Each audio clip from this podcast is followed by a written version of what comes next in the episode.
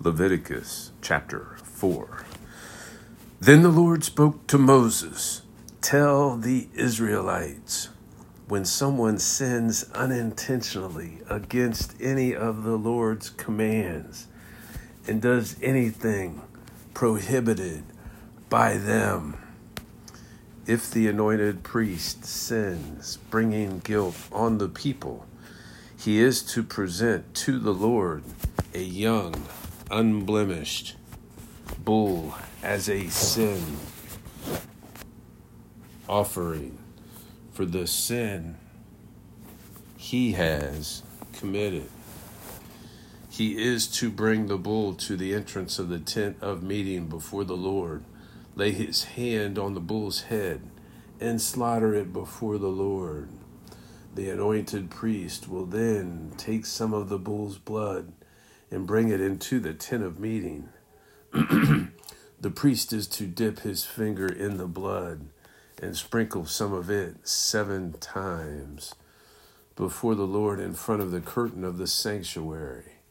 The priest is to apply some of the blood to the horns of the altar of fragrant incense, that is before the Lord in the tent of meeting he must pour out the rest of the bull's blood at the base of the altar of burnt offering that is at the entrance to the tent of meeting. He is to remove all the fat from the bull of the sin offering, the fat surrounding the entrails, all of the fat that is on the entrails, and the two kidneys with the fat on them at the loins he will also remove the fatty lobe of the liver with the kidneys, just as the fat is removed from the ox of the fellowship sacrifice. The priest is to burn them on the altar of burnt offering. Hide the hide of the bull and all its flesh, with its head and legs, and its entrails and waste all the rest of the bull he must bring to a ceremonially clean place outside the camp, to the ash heap, and must burn it on a wood fire. It is to be burned as the ash heap. Now, if the whole community of Israel errs and the matter escapes the notice of the assembly, so that they violate any of the Lord's commands and incur guilt by doing what is prohibited. Then the assembly must present a young bull as a sin offering. They are to bring it before the tent of meeting when they when the sin they have committed in regard to the command becomes known.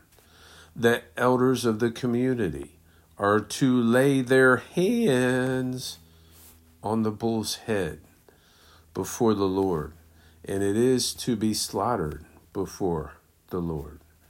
The anointed priest will bring some of the bull's blood into the tent of meeting. The priest is to dip his finger in the blood and sprinkle it seven times before the Lord in front of the curtain. He is to apply some of the blood to the horns of the altar that is before the Lord in the tent of meeting. He will pour out the rest of the blood at the base of the altar of burnt offering that is at the entrance of the tent of meeting. He is to remove all the fat from it and burn it on the altar he is to offer this bull just as he did with the bull in the sin offering. He will offer it the same way. So the priest so the priest will make atonement on their behalf and they will be forgiven. Then he will bring the bull outside the camp and burn it just as he burned the first bull. It is the sin offering for the assembly. When a leader sins and unintentionally violates any of the commands of the Lord his God by doing what is prohibited and incurs guilt, or someone informs him about the sin he has committed, he is to bring an unblemished male goat as his offering. He is to lay his hand on the head of the goat and slaughter it at the place where the burnt offering is slaughtered before the Lord. It is a sin offering. Then the priest is to take some of the blood from the sin offering with his finger and apply it to the horns of the altar of burnt offering. The rest of its blood he is to pour out at the base of the altar of burnt offering. He must burn all of its fat on the altar, like the fat of the fellowship sacrifice. In this way, the priest will make atonement on his behalf for that person's sin and he will be forgiven. Now, if any of the common people sins unintentionally by violating one of the Lord's commands, does what is prohibited, and incurs guilt, or if someone informs him about the sin he has committed, then he is to bring an unblemished female goat as his offering for the sin that he has committed. He is to lay his hand on the head of the sin offering and slaughter it at the place of the burnt offering. Then the priest is to take some of its blood with his finger and apply it to the horns of the altar of burnt offering. He is to pour out the rest of the blood at the base of the altar. He is to remove all its fat, just as the fat is removed from the fellowship sacrifice. The priest is to burn it on the altar as a pleasing aroma to the Lord. In this way, the priest will make atonement on his behalf, and he will be forgiven or if the offering that he brings as a sin offering is a lamb, he is to bring an unblemished female.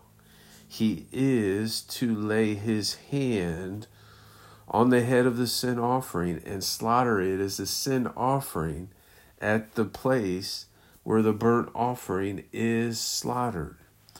Then the priest is to take some of the blood of the sin offering with his finger and apply it to the horns of the altar of burnt offering. He is to pour out the rest of its blood at the base of the altar. He is to remove all its fat, just as the fat of the lamb is removed from the fellowship offering. The priest will burn it on the altar with the fire offerings to the Lord. In this way, the priest will make atonement on his behalf for the sin he has committed, and he will be forgiven. Book of Psalms, chapter 1 and 2. Happy is the man. Book of Psalms, chapter 1 and 2.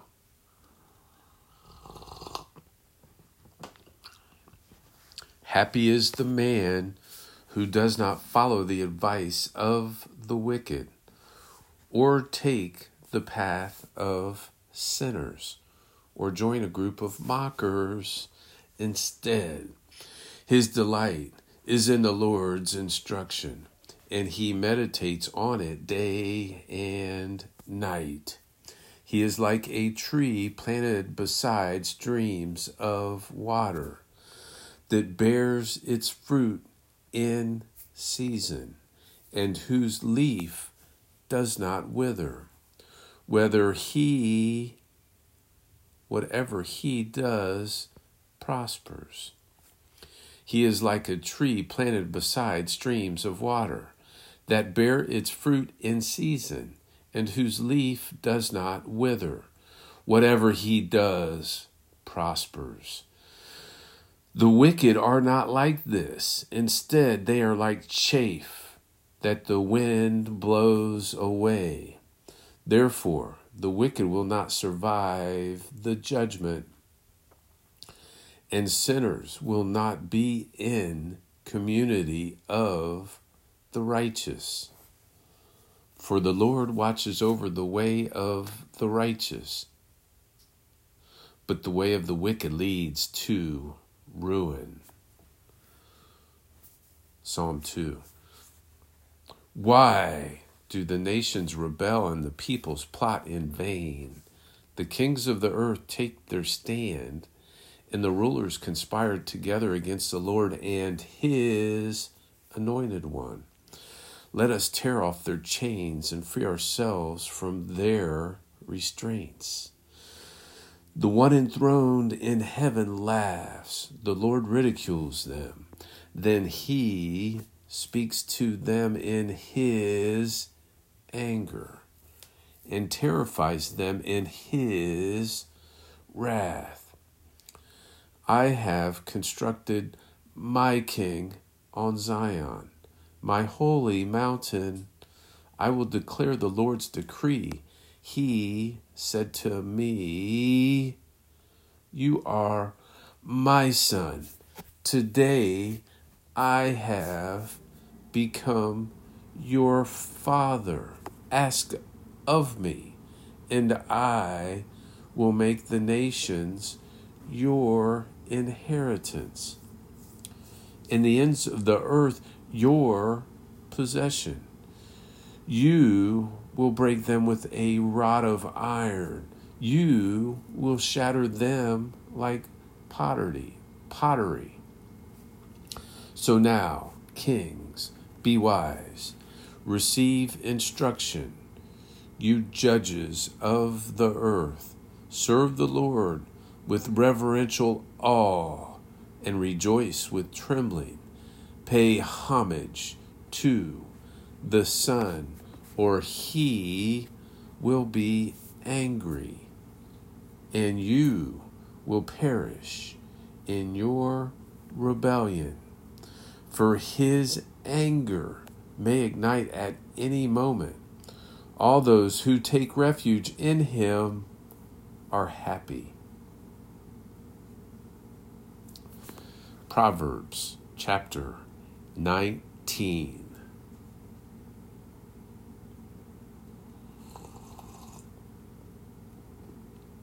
Proverbs chapter 19. Better a poor man who lives with integrity than someone who has deceitful lips and is a fool. Even zeal is not good without knowledge, and the one who acts hastily sins. A man's own foolishness leads him astray, yet the heart rages against the Lord. Wealth attracts many friends, but a poor man is separated from his friend. A false witness will not go unpunished, and one who utters lies will not escape. Many seek a ruler's favor and everyone is a friend of one who gives gifts. All the brothers of a poor man hate him. How much more do his friends keep their distance from him? He may pursue them with words, but they are not there. The one who acquires good sense loves himself one who safeguards understandings finds success. A false witness will not go unpunished, and one who utters lies perishes. Luxury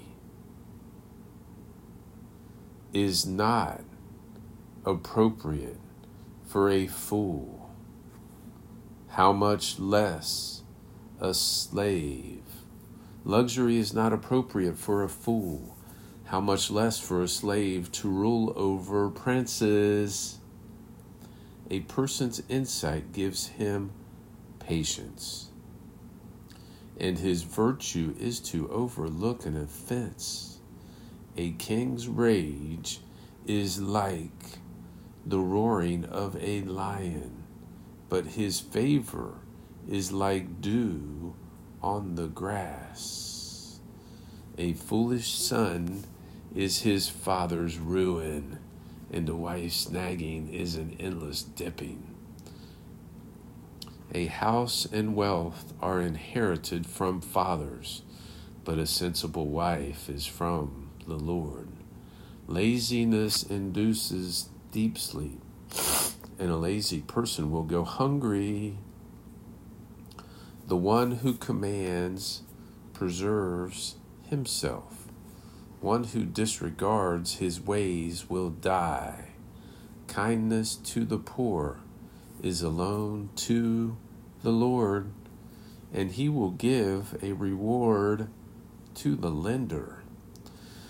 Discipline your son while there is hope don't be intent on killing him. A person with great anger bears the penalty. If you rescue him, you'll have to do it again.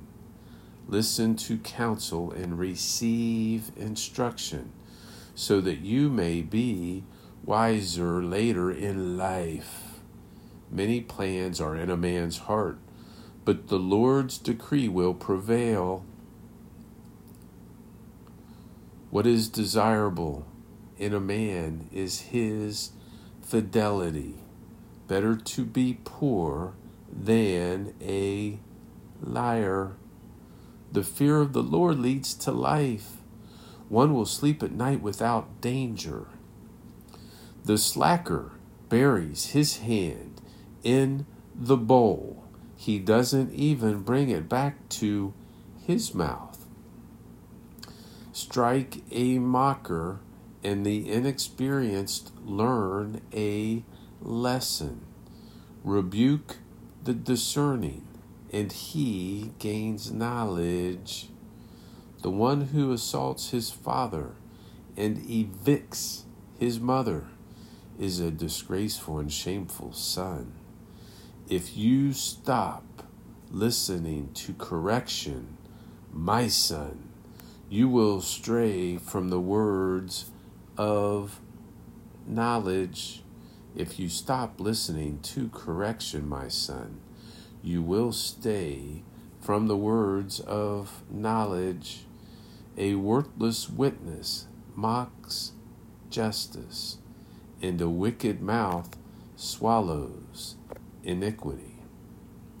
Judgments are prepared for mockers, and beatings for the backs of fools. Colossians chapter 2.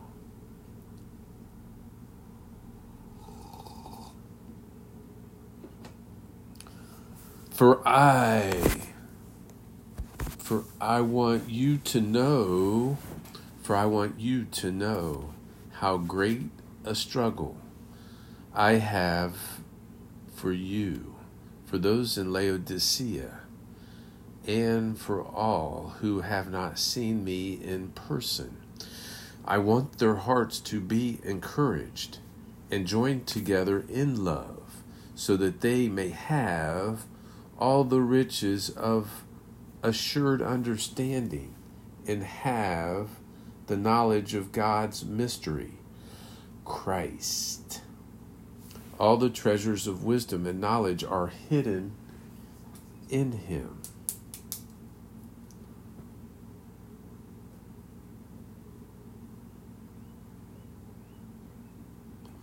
All the treasures of wisdom and knowledge are hidden in him.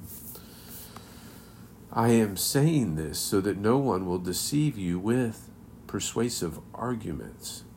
For I may be absent in body, but I am with you in spirit, rejoicing to see how well ordered you are and the strength of your faith in Christ.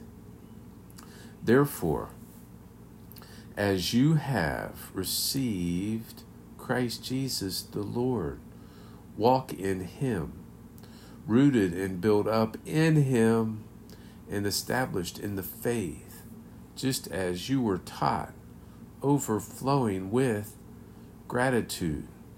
Be careful that no one takes you captive through philosophy and empty deceit based on human tradition, based on the elemental forces of the world, and not based on Christ.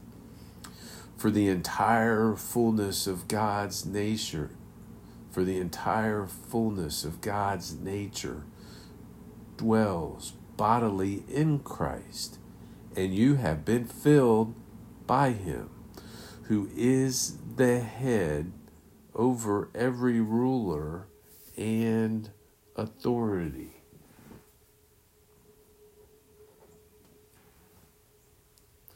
You were also circumcised in him with a circumcision not done with hands, by putting off the body of flesh in the circumcision of the Messiah, having been buried with him in baptism.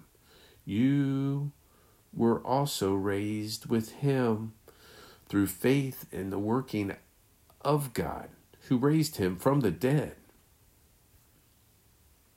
Having been buried with him in baptism, you were also raised with him through faith in the working of God who raised him from the dead. And you, and when you were dead in trespasses and in the uncircumcision of your flesh, he made you alive with him and forgave us all our trespasses. He erased the certificate of debt with its obligations that was against us and opposed to us, and has taken it out of the way by nailing it to the cross. He disarmed the rulers and authorities and disgraced them publicly. He triumphed over them by him. He triumphed over them by him. Therefore, don't let anyone judge you in regard to food and drink, or the matter of a festival, or a new moon, or a Sabbath day.